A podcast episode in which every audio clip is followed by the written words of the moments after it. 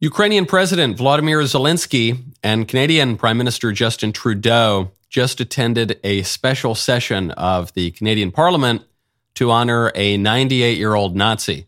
We have here in the chamber today Ukrainian Canadians, Ukrainian Canadian world veteran from the Second World War who fought the Ukrainian independence against the Russians and continues to support the troops today, even at his age of 98.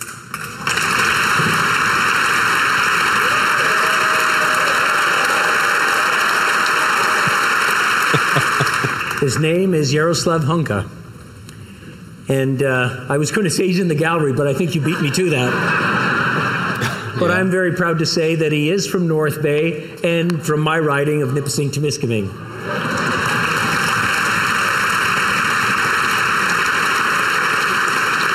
He's a Ukrainian hero, a Canadian hero, and we thank him for all his service. Thank you.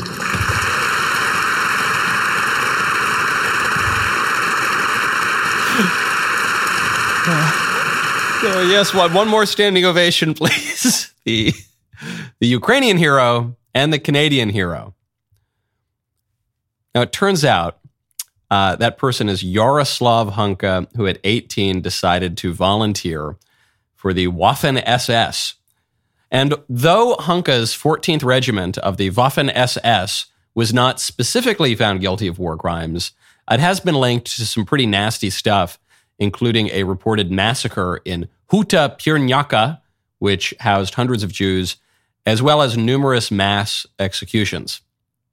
The whole incident was particularly embarrassing because Vladimir Putin's justification for invading Ukraine was to denazify the country. A problem that the Ukrainian leadership has said does not exist, a case that is now more difficult to make since the leader of Ukraine is on camera giving a standing ovation to a Nazi the whole episode is just so unbelievably funny. It's out of a movie, a dark comedy, certainly, but it could have been written by Hollywood. Not only because Trudeau and Zelensky and the entire Canadian Parliament accidentally applauded a Nazi.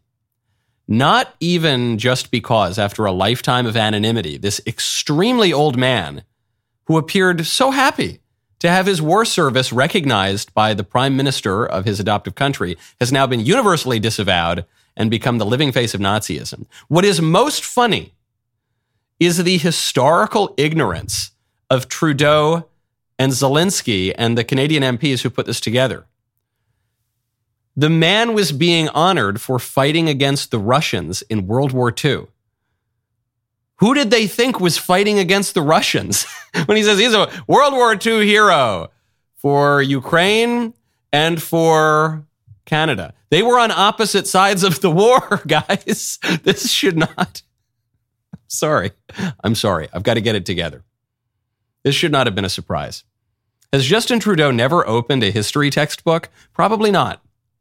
Probably none of these people have taken much time to read history which is probably why we're all doomed to repeat it. I'm Michael Knowles. This is The Michael Knowles Show.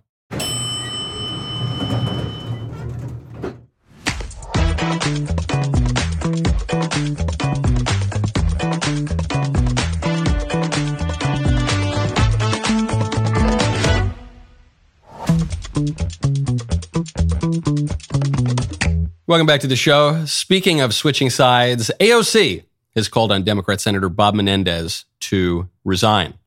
She is turning on her own fellow Democrat. We'll get to that in just a moment. First, though, speaking of lapses in memory and the Nazis, Joe Biden, just a few days ago, was at a New York campaign stop and he told a story about the whole reason he ran for president in 2020, the whole reason he's president right now.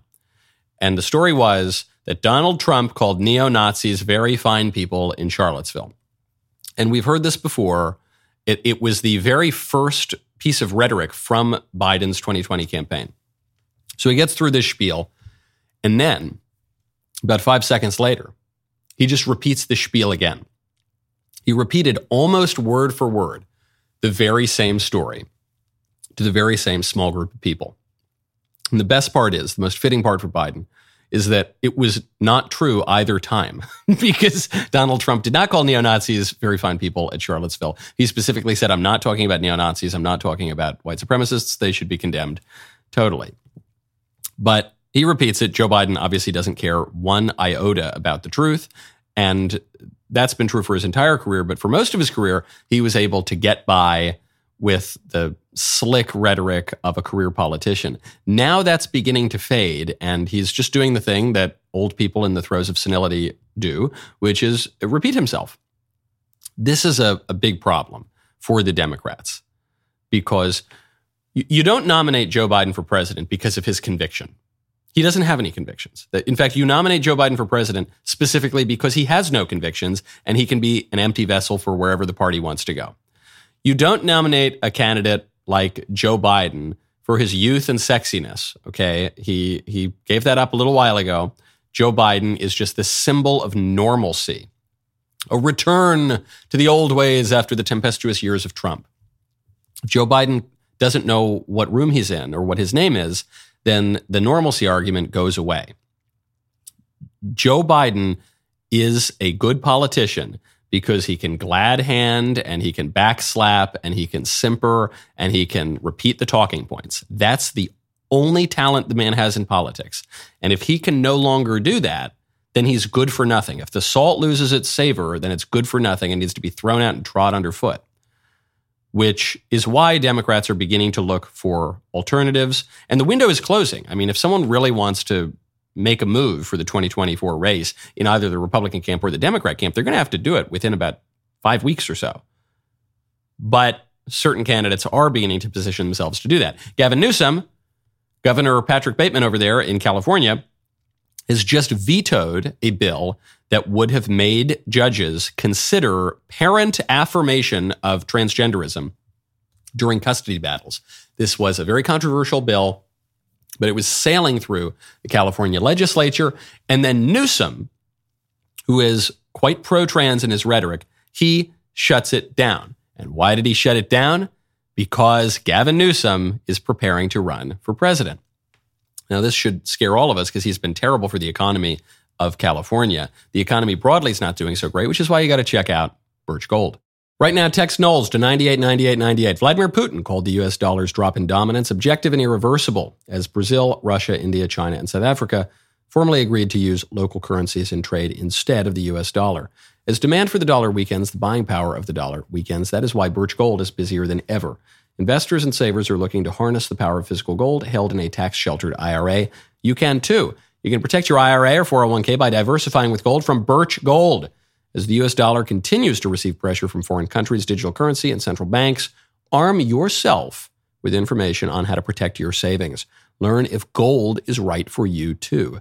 Text Knowles, K-N-O-W-L-E-S, to 989898. They will send you a free info kit on gold with an A plus rating with the Better Business Bureau, thousands of happy customers, and countless five star reviews. I trust Birch Gold to help you diversify into gold. If a central bank digital currency becomes a reality, it will be nice to have some gold to depend upon. Again, right now, text Knowles, Canada WLES to 9898 98. What did Newsom say when he vetoed the Trans Your Kids bill?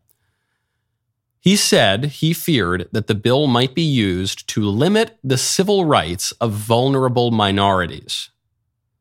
Now, this is really brilliant political stuff because Gavin Newsom knows that he can't come out and say, hey, boys are not girls and it's wrong to trans your kids. He can't say that.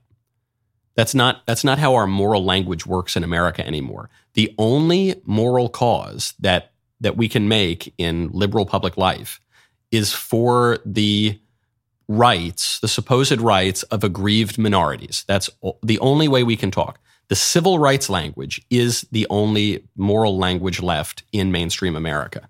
So that's what he did. What does he even mean by that? The civil rights of vulnerable minorities. Does he mean traditional Catholics? Does he mean Orthodox Jews who don't want to trans their kids? Probably not. But it just sort of sounds good. Oh yeah, it is true. And I'm I'm sure by the way that there are plenty of black guys who don't want to trans their kids. I'm sure there are plenty of Hispanic immigrants who don't want to trans their kids. So it it does work for the favored minority groups of the Democrats. But the groups that are most interested in not transing their kids are traditional people, people who practice Christianity, people who practice Judaism, who take their religious life seriously. And so Newsom can use this line and it just, it sort of squeaks him by. He then says, I appreciate the passion and values that led the author to introduce this bill. I share a deep commitment to advancing the rights of transgender Californians, an effort that has guided my decisions through many decades in public office. That said, I urge caution when the executive and legislative branches of state government attempt to dictate in prescriptive terms that single out one characteristic, legal standards for the judicial branch to apply. Other minded other minded elected officials in California and other states could very well use this strategy to diminish the civil rights of vulnerable minorities. I challenge anybody to decipher that gobbledygook. Can anybody, does anybody speak liberal con man so that you can decipher what that nonsense means?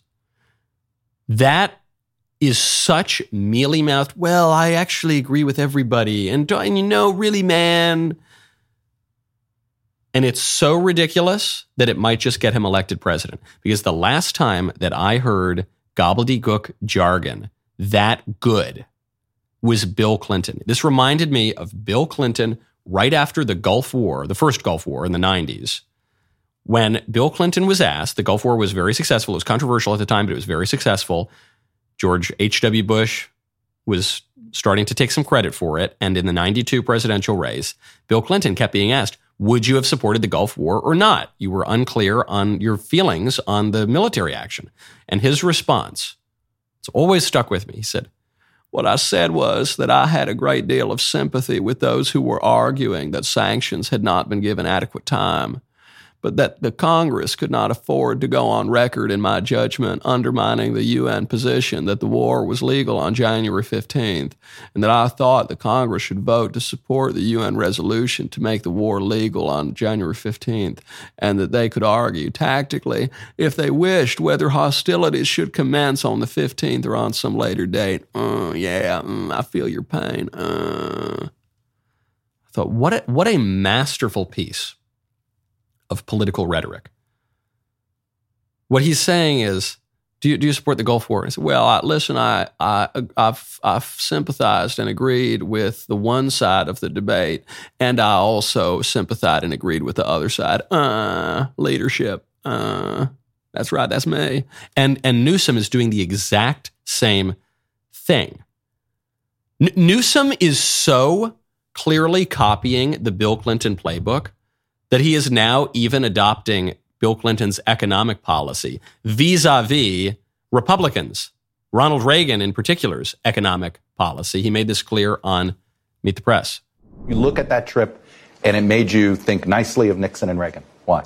Just makes me think that we've lost. I, I'm just dumbfounded when I think about the Republican Party today and how far they have fallen uh, from Reagan, Reaganism, uh, Reaganomics in some respects, um, how different the party is today. I mean, the idea that you'd have a Republican president that supported Endangered Species Act, the Clean Air Act, and created the EPA in Nixon.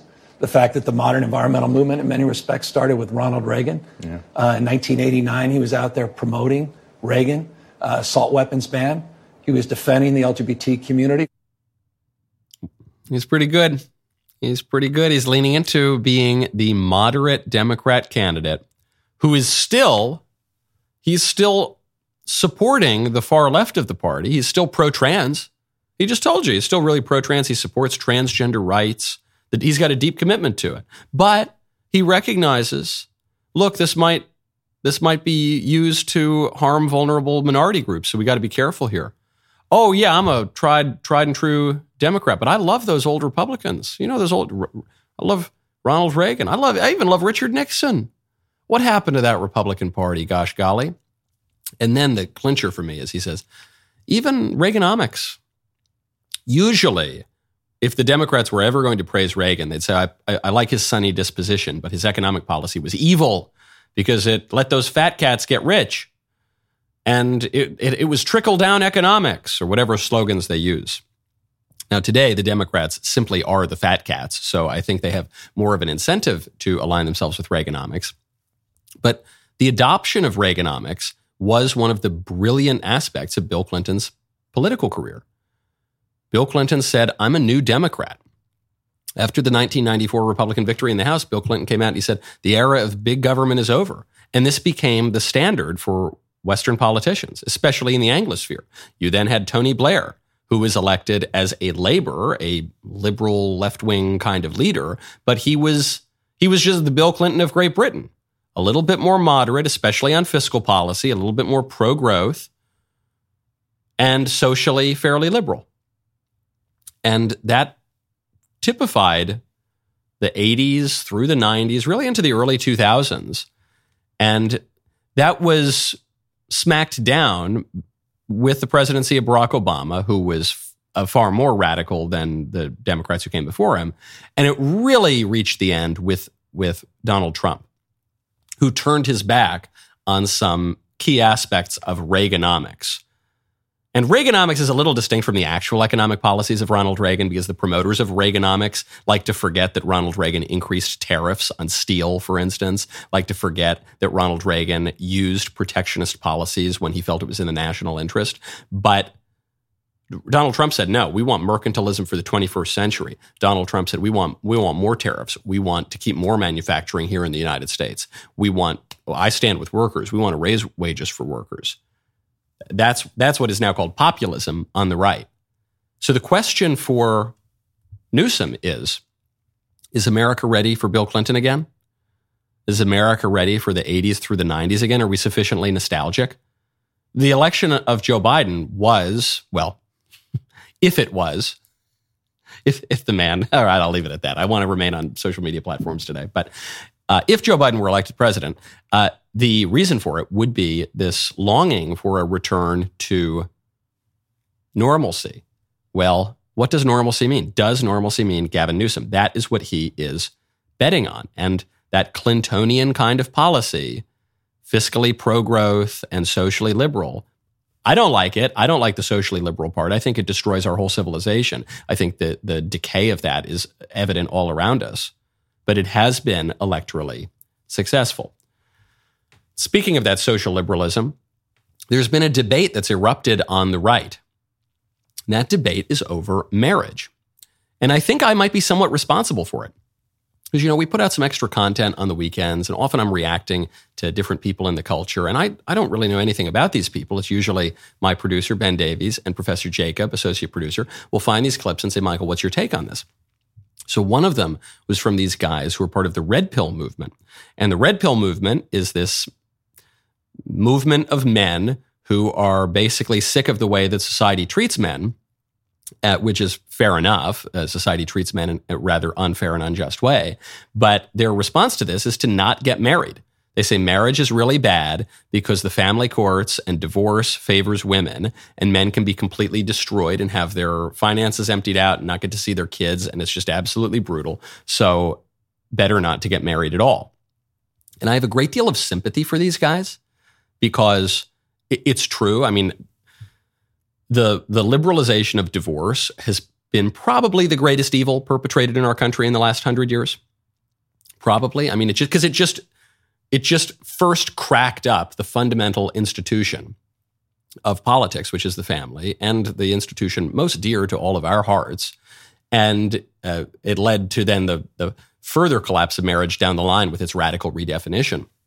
But that starts with divorce. We focus on no fault divorce, which is uh, obviously a contradiction in terms. A divorce is a violation of, of one of the most sacred agreements uh, that you could possibly make. So somebody's got to be at fault. Maybe it's both of you, but it's certainly not no one. And the way that divorce works now is that uh, men get destroyed and they can lose their kids, and there's really nothing they could do about it. So that's all true, and I agree that should be legally changed. And I have sympathy for the guys who've been burned this way.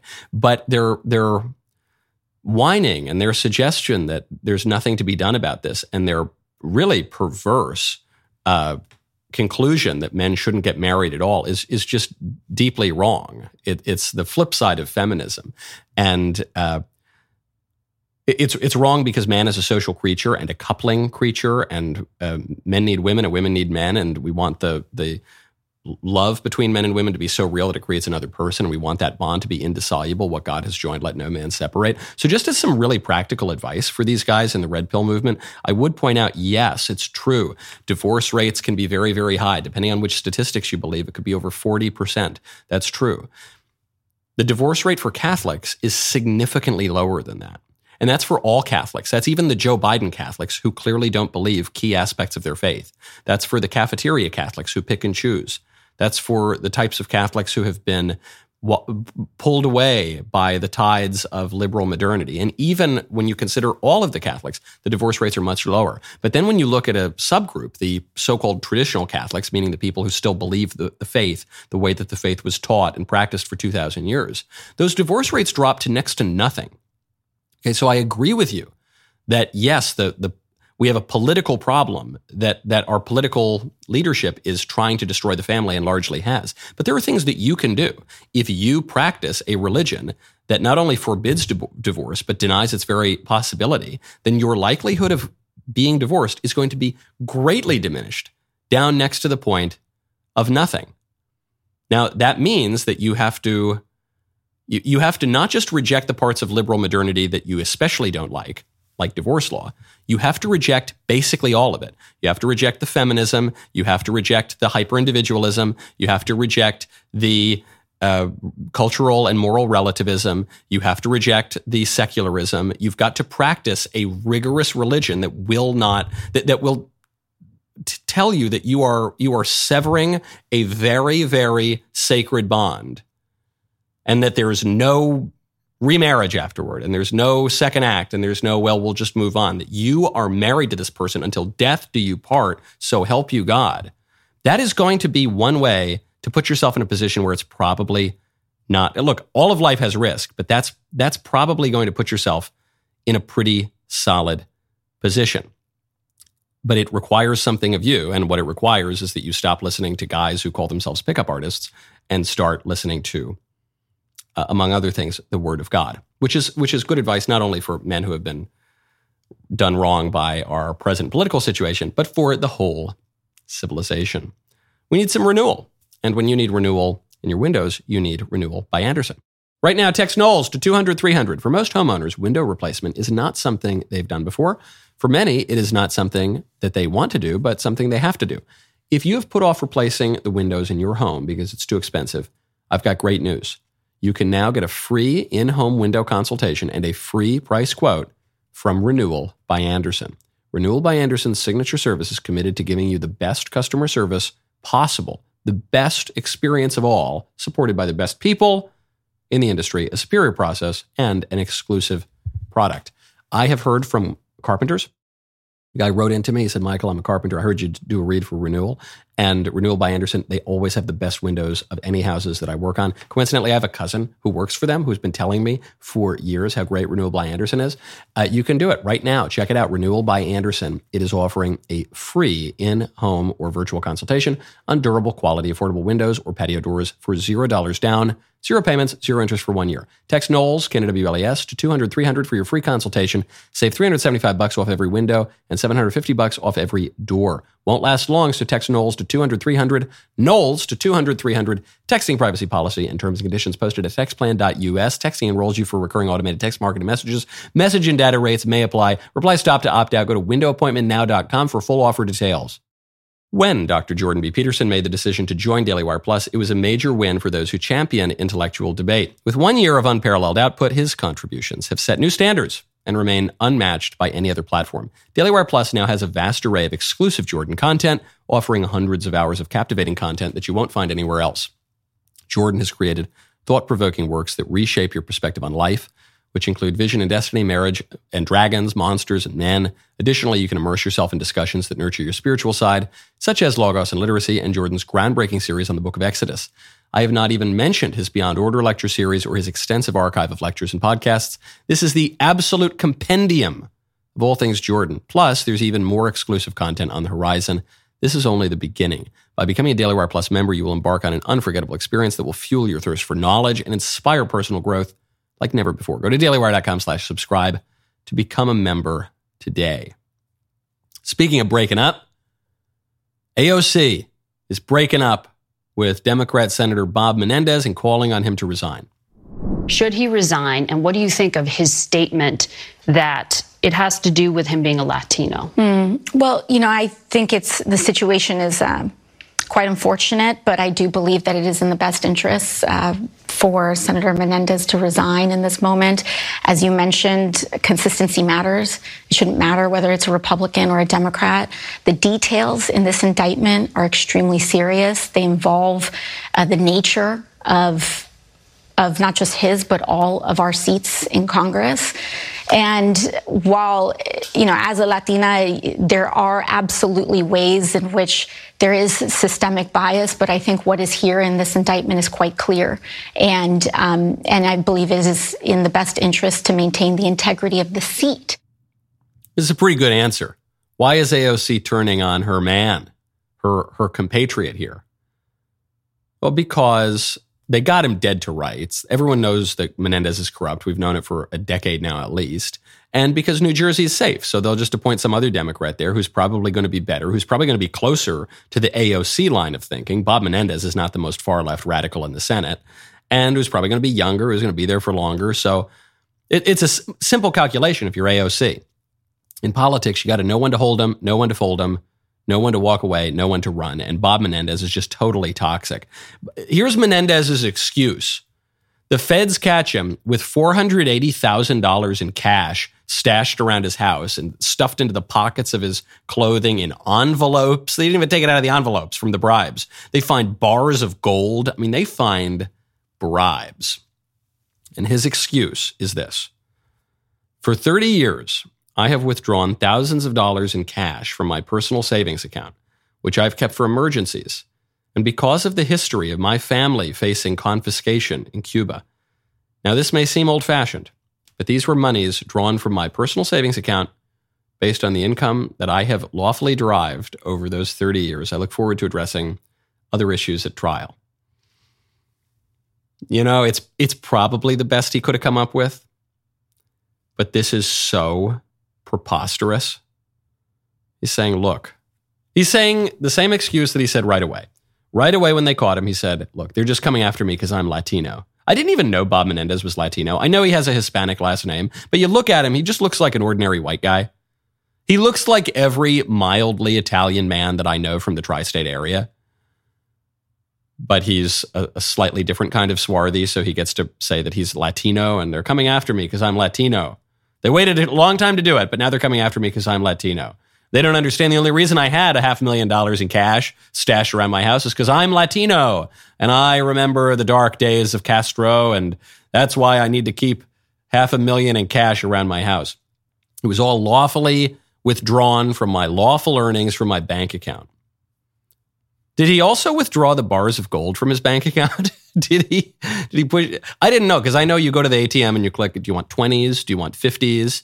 Do you want bars of gold? i don't that's great. That's cool. I'm glad. Maybe I'll try that in the future. They're kind of expensive though, aren't they? Can you withdraw Mercedes from your bank bank account?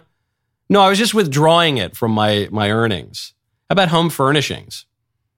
How about mortgage payments? Can you withdraw? Uh, you could withdraw those from your bank account, but that would come from your bank account, not someone else's. When the investigators went around this guy's house, they found on the envelopes of the bribes, they found the fingerprints of the crooked businessmen who bribed him.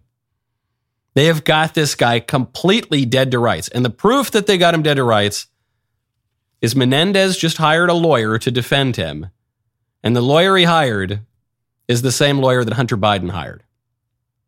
There you go. Just book him at this point. this is according to CNBC. Menendez has hired Abbe Lowell to represent him in this case. He already hired that lawyer in 2015. I guess Abbe Lowell is just the Democrat lawyer who represents crooked Dems. That's it. That if you are a high-ranking crooked Democrat who they've got dead to rights, you hire this guy. And yet, according to experts, the evidence in this case is much, much stronger than was in the 15 case. So Democrats are going to flee. Probably he'll have to resign. Speaking of politicians' careers ending, we've got the second Republican presidential debate coming up. Uh, Trump will not go there. So it, it uh, you can't even really call it the presidential debate in that the guy who's leading with 53% of the vote or more, 59% of the vote, according to some polls, is not participating. So, anyway, it's the undercard. It's the people who are hoping that Donald Trump slips and falls, either metaphorically or physically. And uh, but one one guy is not going to be there. In addition, and that is going to be Asa Hutchinson. Asa, we hardly knew you. Asa has not qualified. His polling is pretty low. Doug Burgum, the North Dakota governor, is somehow going to appear at this debate. Doug Burgum, you will recall, is the man who paid people to donate a dollar to him. So if you donated a dollar to the Doug Burgum campaign, you'd get a 10 or $20 gift card in return. I have friends and family members actually who did this very thing and they said it works. So that he actually sent them the gift card, which is very funny. Uh, so Burgum will be there. Christie will be there. The Croissants lives to fight another day. Croissants. Uh, Ron DeSantis obviously will be there. Nikki Haley, Mike Pence, Vivek, Tim, Scott. That'll be at the Reagan Library. Asa will not. What differentiates Asa Hutchinson from all the rest? What differentiates him from Doug Burgum or Chris Christie? I mean, these not not guys that are polling very high right now. Asa Hutchinson said that he would trans the kids. That's the difference. And so, w- what we're being told by all the genius GOP consultants is we got to turn away from the culture war issues. We've got to focus in on the bread and butter dinner table issues. No one wants to hear about transing the kids or anything like that. That is the issue that was decisive in this case. That is the issue that destroyed Asa Hutchinson's career. That is the issue that got Glenn Youngkin elected governor in Virginia. That is the issue. One of two, that is one of two issues that made Ron DeSantis the number two guy in this presidential race, having been relatively unknown just a few years ago in Florida. This is not just some fringe online thing transing the kids resonates nationwide and motivates people to go out and vote. Now, speaking of Ron DeSantis and debates, DeSantis and Gavin Newsom are going to be having their own quasi presidential debate moderated by Sean Hannity. Here's DeSantis on the debate. I think it's an important debate for the country, not like saying who's better, Florida, California, because that debate is over because people have voted with their feet. They've left California and come to Florida, not the other way around. He has lost massive amounts of population. No governor in California history has ever witnessed population loss at all on net, and he's had it And Greg, because it's because of the policies. He's driving people away. Uh, but what's the future for the country? The future for the country uh, for what the left would want to do is just double down on the California policies. And so I think it's going to be an important debate. I think, I mean, I think he's definitely angling for it. I think Biden, uh, I don't think Biden is going to step down willingly. I think it's harder to dislodge somebody uh, who's an incumbent president than people assume it would be. But I think the Democrat establishment really, really is concerned particularly, you know, if they have to run against somebody like me. I think that their view on Trump is that he will help energize the, their base to come out um, in ways that maybe some other Republicans won't. I'm, I do not know that that's true per se, the way they're thinking it, but I do think they think that.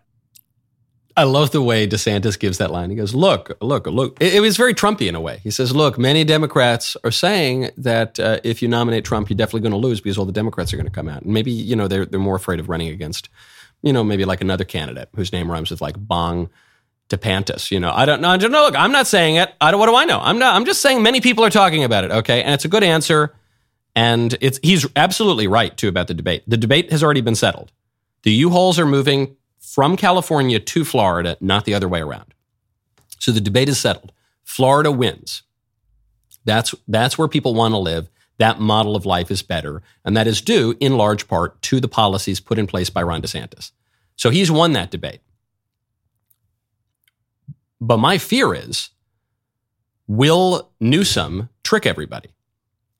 My fear is that good policy and competence and vision and all the rest of it don't always win in lowercase d Democrat politics. Sometimes demagogues win. Sometimes hustlers win. Sometimes Patrick Bateman over there in California wins. And so this is going to be a really good debate. I'm, I'm excited for this debate in that it will have to be substantive. There are no two more different states in America right now than Florida and California. So even if politicians, especially like Newsom, don't want the debates to be substantive, this one will have to be somewhat substantive. It's two different visions for America. And it's going to let us see if Ron DeSantis has the charisma to go toe to toe with a very charming candidate. Newsom is a perfect test run in this way, in that he is 100% charm, 0% substance. 100% slap you on the back, make you feel kind of good, 0% effective policies for government and flourishing. And so we'll see. If DeSantis could, could beat Newsom in a debate on the day, not broadly speaking which state's doing better, but I mean a debate on the day on TV, that could be a boost to his presidential campaign. Now, is it going to bring him from 15% up to 59% where Trump is? No, it's not. In many ways, DeSantis agreeing to do this debate is an acknowledgement, finally, that he is not in the same tier of candidate as Donald Trump. It's an acknowledgement that he's no, not the front runner, even though some people were describing him as a potential GOP front, front runner, someone who could deal a knockout blow to, to Trump. That hasn't panned out. And what the DeSantis campaign has been doing for the last couple of months is just pretending that reality is other than it is. And I th- thought that was a huge mistake, and it hasn't helped his poll numbers. It's only hurt his poll numbers. So here, what DeSantis is doing is kind of risky because he's acknowledging, yeah, look, I'm not the front runner. I'm not the top. I'm I'm the undercard guy, and so I'm going to be in the undercard debate. I'm not going to be debating Joe Biden. Trump is going to debate Joe Biden if Biden agrees to do it. I'm going to debate Gavin Newsom, who's he's the undercard guy for the Democrats, and we're just going to present our show to the world and both of these candidates benefit from it. And Ron DeSantis stands to benefit the most, though there's also a fair bit of risk here because if Newsom beats him, then the argument for a DeSantis candidacy is going to collapse. But good. I'm, I'm glad that DeSantis is taking this risk. If he continues to play it safe, he's going to go nowhere. He's going to be the he's going to be the most competent number two or number three guy in the race. He's got to take bold risks. And so he's venturing a lot here, but nothing ventured, nothing gained. And it could could be a good show. I look forward to seeing it. Speaking of candidates, we've got a new Senate candidate in Pennsylvania. Not mercifully Dr. Oz. Very happy about that. We have a new candidate, but it's another name that you've heard before, David McCormick, who's the guy who ran against Dr. Oz in the primary last time. He lost in the primary. He's running again. I thought he was basically a better candidate than Dr. Oz, uh, but I think Republicans in Pennsylvania and nationwide looking at Pennsylvania are missing a key fact about how conservatives can win in Pennsylvania. We'll get to that in one second. First, though, my favorite comment yesterday is from Daniel Plainview 2584, who says Marina Abramovich isn't even Ukrainian. This is that witch that Zelensky appointed ambassador. You also missed the part where she's in charge of rebuilding schools now as well. Uh, right, I did see that. This, of course, uh, seems to follow perfectly from her appointment. If you're going to appoint an actual witch to a position of power in your government, you're probably going to put the witch in charge of kids, right? That's how it would be in the Grimm's fairy tale. That's how it would be. That's, of course, that's what the witches are after in our country, around the world, and apparently in Ukraine as well. David McCormick running for Senate He's a former hedge funder. He could be a self funder. He's a very competent guy. He's obviously a very intelligent guy. I felt he was a better candidate than Dr. Oz in uh, the, the last cycle in Pennsylvania. Uh, he wants to take over the seat uh, as Bob Casey, Democrat in Pennsylvania, becomes more vulnerable as a result of how terrible a job Biden has done. He's a fine candidate, but he's socially pretty liberal.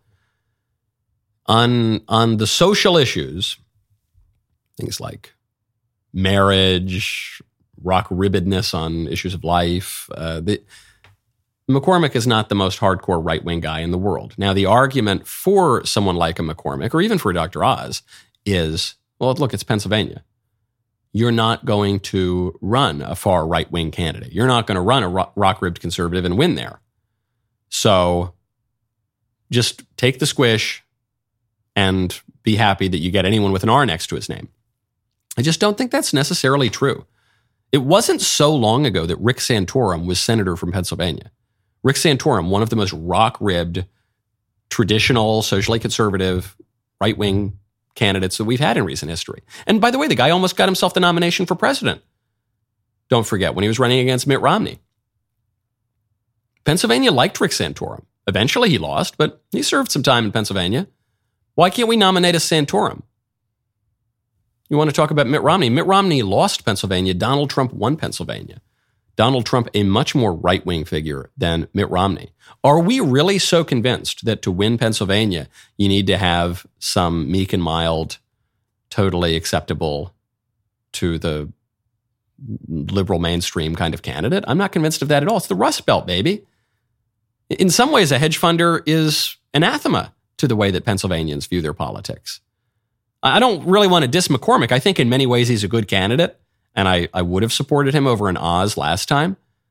But are there other candidates? Could we get a Santorum like figure? Could we get could we get a Trump like figure, a Trump like figure who is suited to Pennsylvania? Romney lost, McCain lost. I don't know. Where's where's the Santorum figure? Can we just get Santorum to run again? That'd be great. I would love that. Uh, speaking of partisans, Maxine Waters is coming out strong against Republicans, insisting that Republicans today are not patriots. When you take a look at what they're doing, it shows that you know, the Republicans who have claimed patriotism, claim that they love this country, they don't care if they will allow seniors and veterans not to be able uh, to get their disability checks, for example. They don't care. If they would allow education to be dismantled in this country, they don't care. If they don't care about the people sleeping on the streets, the homeless, and they're cutting housing vouchers, they're not patriots. They are basically not only disrupting this country, they're destroying it and they cannot claim patriotism anymore. We who fight for the people claim patriotism. We're the patriots, not them. For the Republicans, patriotism is lost. It's gone. Auntie Maxine is a little outdated on her talking points, I think. She's she's speaking like it's 2012. She's speaking like Republicans' big issue is austerity and cutting spending and cutting social welfare programs. And it, it just isn't. That's just isn't the way the Republican Party is functioning today. Re- Republicans are not harping on the need for entitlement reform. That, that, that was what we did in the Paul Ryan days. That is not, Donald Trump ran for president explicitly saying, I am not going to touch entitlements. You might say that's a terrible thing because our debt to GDP is uh, insane right now and it's leading us off a fiscal cliff. And you might say, I disagree with Trump. But even if you do, it is simply a fact that the Republican Party is not as she describes it. That's the first thing I noticed. The second thing that I notice is that's not what constitutes patriotism. Patriotism is love of country. And when it comes to love of country, it is simply a fact that Republicans are more patriotic than Democrats. Some people are going to want to say, no, neither party is more patriotic than the other. They're just, we're all, just, we're all friends and we're all, we just have different views on it. But that, no, that isn't true. It, what Maxine Waters said is the opposite of the truth. Republicans are, in fact, more patriotic than Democrats because Republicans love their country, they love their nation. They have an attachment to their nation in a way that Democrats do not, because Democrats tend to be globalists. Democrats tend to use phrases like citizen of the world. Democrats tend to oppose the very notion of nation and nationalism. Democrats they have other attachments. They have attachments to the UN. They have attachments to the humanity. They have attachments to all those things, but but not to nation. And this is going to continue to be a defining feature of of elections. It's been building for almost a decade now. The Donald Trump election was about nationalism versus globalism. It wasn't about raise welfare spending or cut welfare spending. It wasn't about reform entitlements or leave entitle- entitlements as they are. It was it was about nationalism versus globalism. And you saw this on the debates over trade and you saw this on the debates over immigration and you saw this on the debates even over voting and how the how the elections would be conducted. Does everybody get to do it? Do you get to just enter into this country and then you're automatically registered to do to vote or to get an ID card or do you have to show your ID card when you go vote or do you have to be a citizen and prove that you're a citizen? That's what this is about and that's what Brexit was about and that's what the election of Orban is about. Orban rather in Hungary, that's what the election of Meloni in Italy is about. That's what this is going to continue for a very long time. Now speaking of globalism, before we go, I'll just give you a little tease just a little something to keep you up at night. The Wuhan Institute of Virology is warning that another coronavirus outbreak is highly likely, which is right about on time. I mentioned when the Democrats started bringing back the masks, a little bit here and there, Lionsgate in LA, uh, Morris Brown College in Atlanta, Rutgers in New Jersey. And now, okay, we're going to bring back a little, maybe mask in public in New York. Okay, well, get your booster shot. We haven't talked about the boosters in a while. Get your booster. I said they're doing COVID again. And now here's the latest proof, which is the Wuhan Institute of Virology, which leaked the virus the first time, most people think. Uh, says another one is highly likely. This is according to a study published by the WIV in July. There are as many as 20 species of coronavirus that are highly likely to cause an outbreak among humans, especially around polling places in 2024. So watch out for those mail in ballots. I will be in Washington tonight. I'm going to be at, speaking at Georgetown. If you happen to be in the DC area, tickets are free. Uh, you can find them at the YAF website, yaf.org, or if you go to my website, michaeljknowles.com, there should be a link somewhere. You just have to register uh, so that people can vet you and make sure that you're not Antifa trying to blow me up. Uh, we will be discussing. I, I, had this very controversial take, which I knew would be somewhat spicy. I didn't think it would be as controversial as it became, which is that uh, I'm sorry to say that I'm beginning to think that Joe Biden is a more evil ruler even than our evil opponents overseas, Chairman Xi in China and Putin in Russia. I'm beginning to fear that that Biden is at least as evil and maybe more evil a ruler than they. And uh, people reacted with such shock and horror. A senior uh, presidential campaign staff member was was quite opposed to this and made that clear on Twitter and uh, all sorts of people in the political media. So anyway, I'll be making my case for that tonight over at Georgetown. Uh, make sure if you're in the neighborhood to come uh, stop by. The rest of the show continues now. You don't want to miss it. Become a member. Use code Knowles, K N O W L E S, at checkout for two months free on all annual plans.